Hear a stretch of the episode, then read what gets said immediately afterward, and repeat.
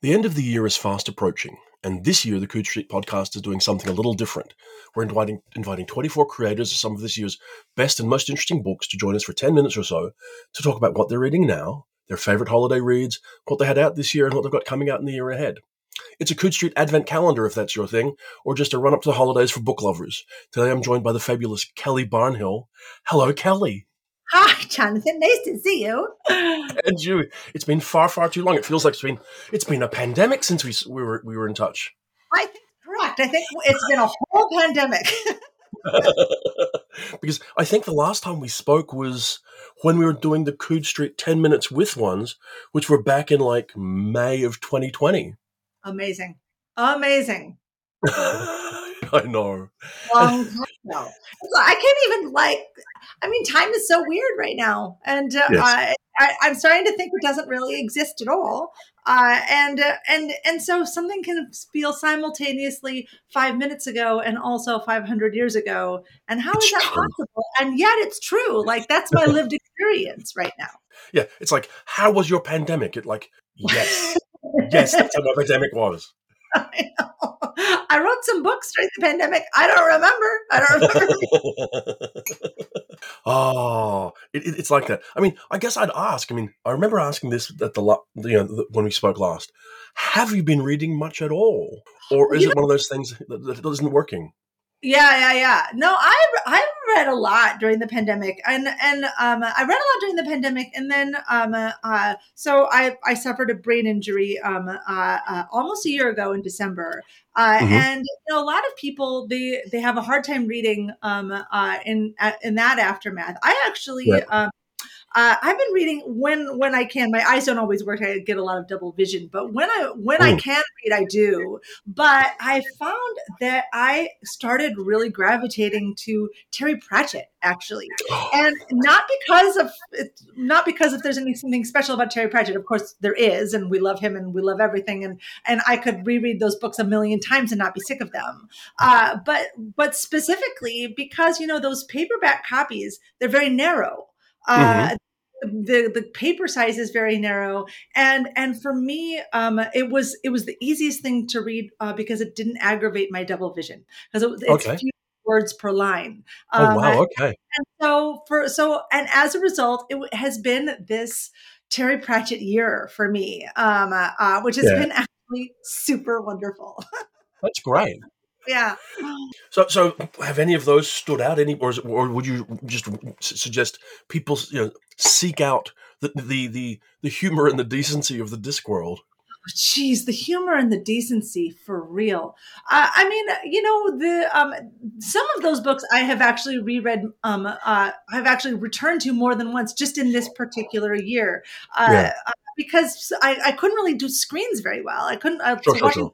Really fun or watching a movie, so I was just reading a lot. And and you know what book I, re- I returned to? Um, uh, I think I've. I think I read it three times this year um, Wow. uh, just because you know you, it's just it was sort of like a comfort you know Yeah. was my first regiment um uh, Okay. uh, and uh, um uh, you know i love that book because you know most of his books they start out with some kind of uh, uh, you know, sort of philosophical conceit, you know, some kind of little like knot of thinking that starts Yes. at the beginning that that just gets unraveled throughout. Yes.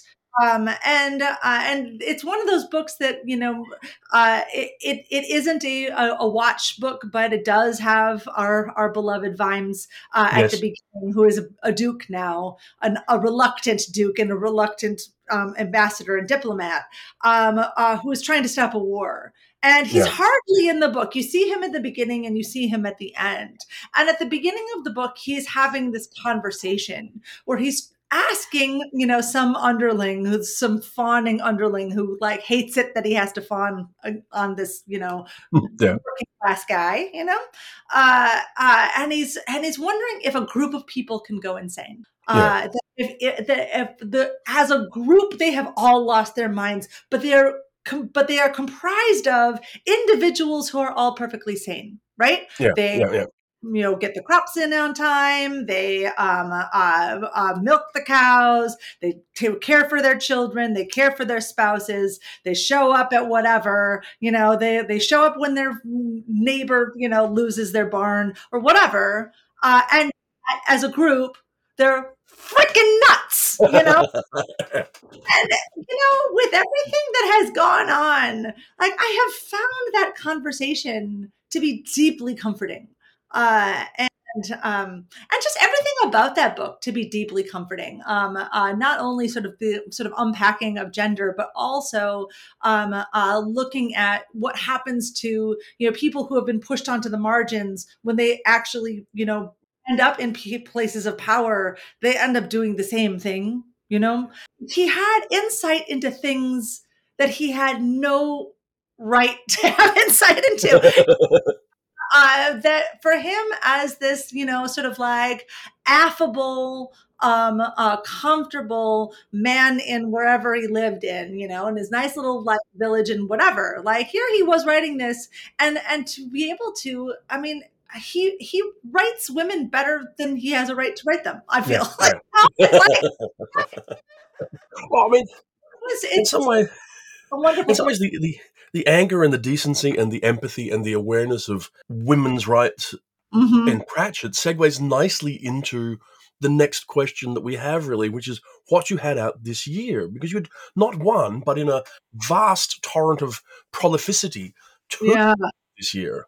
It was a weird year for me. Uh, uh, yeah, I, I had two books come out this year within uh, actually within two months of each other, which is um, I don't recommend that. I idea to have that occur, but here we are. And uh, so I had um, uh, a middle grade novel called The Ogress and the Orphan, uh, which is a book I wrote by accident, and mm-hmm. then I had another book, uh, which was originally supposed to be a short story for you, uh, yeah. that went wildly out of control. Uh, and uh, also a book I wrote by accident, and that was called When Women Were Dragons. Um, so I had a, a, middle grade book and a grown up book coming out. And so it was like these, and two different publishers and two very different sides of me, sure, and actually yeah. ways in which they were written um, uh, and yet, you know, in some ways, um, uh, um, coming from that same kind of wounded cry that I think a lot of us have been making, yeah. you know, there um, is there still kindness in the world? Is there still decency in the world? Um, uh, you know, are we um, are we still going to care for our neighbors? Are we still going to be able to um, uh, be the person that we know we're meant yeah. to be? Right. Yeah. I, well, I mean, certainly, I mean, when women were dragons, I mean, really came out of a moment of intense awareness of anger about inequality, didn't it? Yeah. Yeah, absolutely, and, and this uh, and this this uh, this right to autonomy, right? Um, yeah. uh, which is something that we really take have taken for granted. I I know I certainly have. Yeah and and to um uh, and to be facing this um uh, this future that of course we were told that we were being hysterical right we were told yeah, that yeah. like oh, no no this isn't going to happen you're being ridiculous right mm-hmm. uh, uh, and um, uh, but to be able to see this path that we are on so very clearly uh, that um, uh, that the um, that the right to autonomy and the right to self determination uh, were yeah. likely going to go away, and and the the rage that I felt, the anger that I felt, uh, was so visceral uh, that I just thought I'm just going to sit down and write a sto- short story for you, Jonathan Strahan, uh, about a bunch of 1950s housewives who turn into dragons and eat their husbands. That's what I'm going to do. I was like turning into a supernova in my minivan, right? And um, and and of course that, that ended up not really being what it was about. Um, you know, rage is a funny thing uh, because we don't stay there, right? Yeah. It's an important thing that I feel like a lot of times um, uh, uh, we kind of socialize women to not experience rage, to not feel rage, sure. uh, because no one can love an angry woman, right? You know, it's like how we yeah. raise girls for some freaking reason. I don't know why. And um, but rage is actually really important because it's it clarifies. You know, it's like a refining fire right? And uh, um and so so really it you know began as a book about rage and it became a book about memory and trauma yeah. uh and also you know uh ladies turning into dragons and stuff so. Did it feel strange having that book come out in this year? Yeah you know i'll tell you what the um my publication day was the day that the um uh dobbs decision was leaked uh, oh. Yeah, yeah. That was uh. so. I, I dedicated the book to Christine Blasey Ford um, uh, because I started it during her testimony, uh, and um, uh, and uh, you know she, which is interesting because again, again, you know, here I thought I was writing this book about rage, but what she was talking about in her testimony was about memory and trauma. Um, yeah, yeah. And, uh, and and also you know how these um, singular um, uh, traumatic moments can um, uh, disrupt how we interact with our with the world and with ourselves and uh, with everything else you know sort of like throughout our lives. And um and and so it's interesting that that it was her testimony that triggered the narrative and um that i thought was going in one way but it really ended up looping again back to what she was bringing up in the uh, in her testimony in ways that I didn't really uh, attempt to do or really expect yeah. or see myself doing, but there it was. So yeah, and.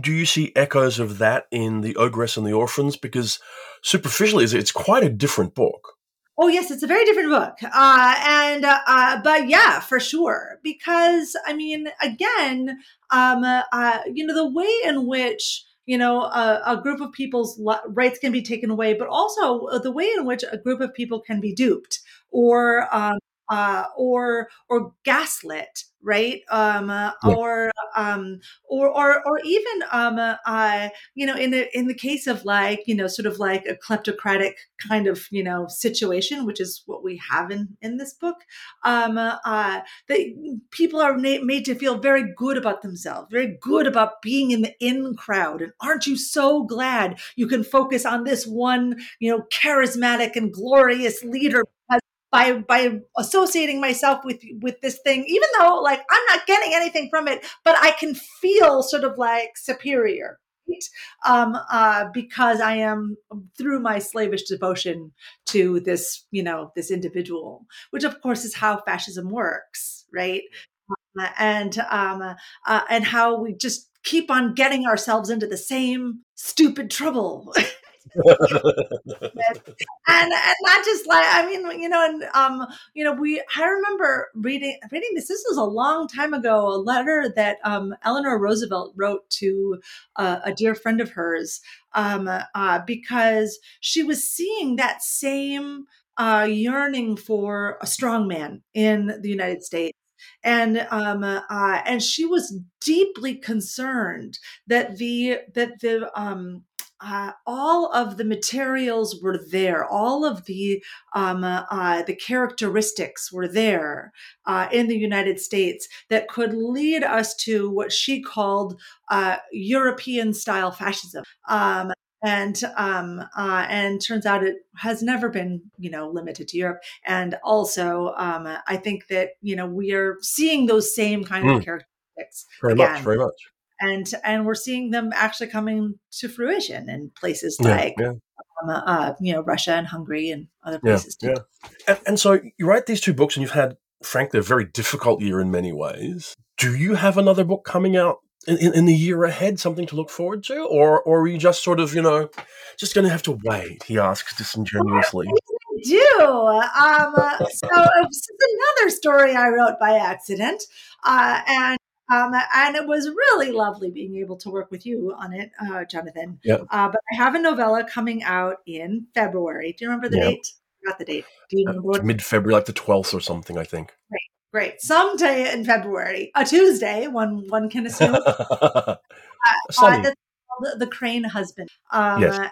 And, um, you know, it's sometimes referred to as a retelling of The Crane Wife. And I don't actually think of it as a retelling. I think of it more as an echo um, or maybe even just a conversation uh, with uh, with the crane wife. But again, um, uh, it um, uh, it's a it's a uh, told from the perspective of a 15 year old girl whose uh, artist mother has fallen in love with a six foot tall bespectacled and shoes wearing crane uh, uh, comes into their lives and all hell breaks loose. So, well, it's because I mean, I laugh, but I mean, it's not a, a, a funny experience for her because oh, no. her life is spiraling out of control, right? Right, right, yeah, and and so I mean, in, in a lot of ways, um, uh, uh you know, it, it is um. Uh, uh, it's a story about the things that we can't hold on to, right? Um, uh, sometimes we can't hold on to a place as it used to be. Sometimes we can't hold on to a family as it used to be. Sometimes we can't hold on to the future that we thought that we should have. Yeah. Right? Uh, yeah. and um, and but it's also uh, it's also about the um, uh, uh, about generational trauma and generational abuse, uh, as well as um, uh, the um, the consequences of survival. Right? Uh, you know, sometimes you know the the best thing we can hope for is just to survive, and like and that and that's the thing that matters, and and and that there are um, uh, uh, that we're marked by that, and and mm. that's we have to accept right? Yeah. Uh, and uh, um, so yeah, and uh, but I um, you know my uh, my mother's family hails from uh, a part of Wisconsin uh, that is the um, uh, uh, it's called the Driftless area. It's a sort of area of Wisconsin with these like sort of ancient remains of mountains that were ground down by time long, long, long ago, and that for whatever reason the glaciers missed it. Uh, and so, um, and so it's this area of these really beautiful bluffs and hardwoods. Um, but right at the edge of the driftless area, that's where the glaciers did come through. And so, and also like the short, like the, you know, these like huge glacial lakes and, and then the silt from that. And so it's some of the most productive farmland in the world. Uh, and um, and it's a really beautiful area where the where these um, uh, these bluffs and downs sort of like give way to this like you know this prairie this like really thick um, uh, uh, uh soil uh, that is highly prized. And of course uh, it used to be where all the family farms were including including like my like ancestry mm-hmm. and um, and now it's where it's mostly corporate farming right? Yeah, um, yeah, yeah. the lar- the the the individual who owns the most farmland in America is um, uh, Bill Gates. Um, uh, uh, and he owns a lot of it. Right? it's just really shocking how much one uh, and uh, and so um, and so that that way you know and, and, in some ways you know becomes a book about uh, um, uh, kind of the toxicity of nostalgia you know nostalgia is yeah. a drug uh, and, uh, and, and um, uh, and and this sort of um, disconnection from um, uh, you know sort of where we were anyway yeah. that's, that's it's grim. Let me ask the, the final question for for the conversation is just simply this and it's okay if you don't but i mean we are moving towards the you know the end of the year the holiday season is almost upon us i know you've got thanksgiving first as we as we speak though not as this comes out uh, and so I have to ask you: Do you happen to have a favorite holiday story or holiday book, or oh, is that one of those things that? Yeah, I mean, I'll tell you what. I uh, I reread um, Howl's Moving Castle every December, uh, yeah. and I don't know why. I it's yeah. not even particularly holiday-ish, but I it, for some reason like the you know we start how you know the snow comes down mm-hmm. and fires in the fireplace and the tree goes up and we've got cider bubbling on the stove and for whatever reason i just want to read howl's moving castle so bad. And so yeah. i do every december. But the other thing that i return to all the time is um, uh, dylan thomas's um, child's christmas in wales. Um, okay. you know my dad used to read it to us every year um, and, uh, and my kids just I have attempted to do this. I'm like, oh, that is. fine. I will read it by myself and I will just voice it in my head. Um, I, you know, they used to play him reading it on yeah. uh, uh, public radio every year. And so yeah. I have, again, nostalgia. Oh, so much nostalgia about that one poem. Uh, and um, so that that's my, th- those are my two big uh, okay. I, I guess what actually, what occurred to me was, do you find enjoying the holidays is a choice? I mean, because you talk about reading books that, that, that come to the, at the right you know, time of the year. You want them then. It's like it's a mindset that you're creating for yourself to be enjoying the holidays because yeah. there's a lot of work, there's a lot of stress. A lot of people have very terrible times are you know, at, uh, over the holidays. So do you find there's also a choice in it and going like, I'm going to be in this and enjoy it, or is it uh, not a time of the year you look forward to? Oh, I absolutely enjoy it. You know, I I used to have. Um, uh, this, oh, you know, we all have anxiety dreams, right? Yeah. I used to have this like just recurring anxiety dream when the kids were young. Um, yeah. uh, always about the holidays, and I would always have it in like July, right? Yeah. Um, uh, and you know, it's kind of like those anxiety dreams we had when we were young. That like I've come to school and I'm not wearing any pants, or or or I, have come to school and and and I or I get a call and you're and I'm late for an exam for a class that I forgot I signed up for or whatever, you know, or I'm like being shoved on stage like, okay, you're on. I don't know what play. Uh, so I've, I've had all of those my whole life.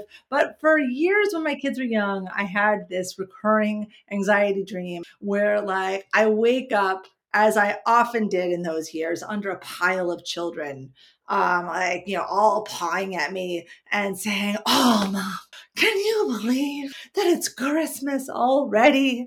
And you know, and it was always the milk that like that would at me every time because the stores are closed. I can't have tea. just terrible.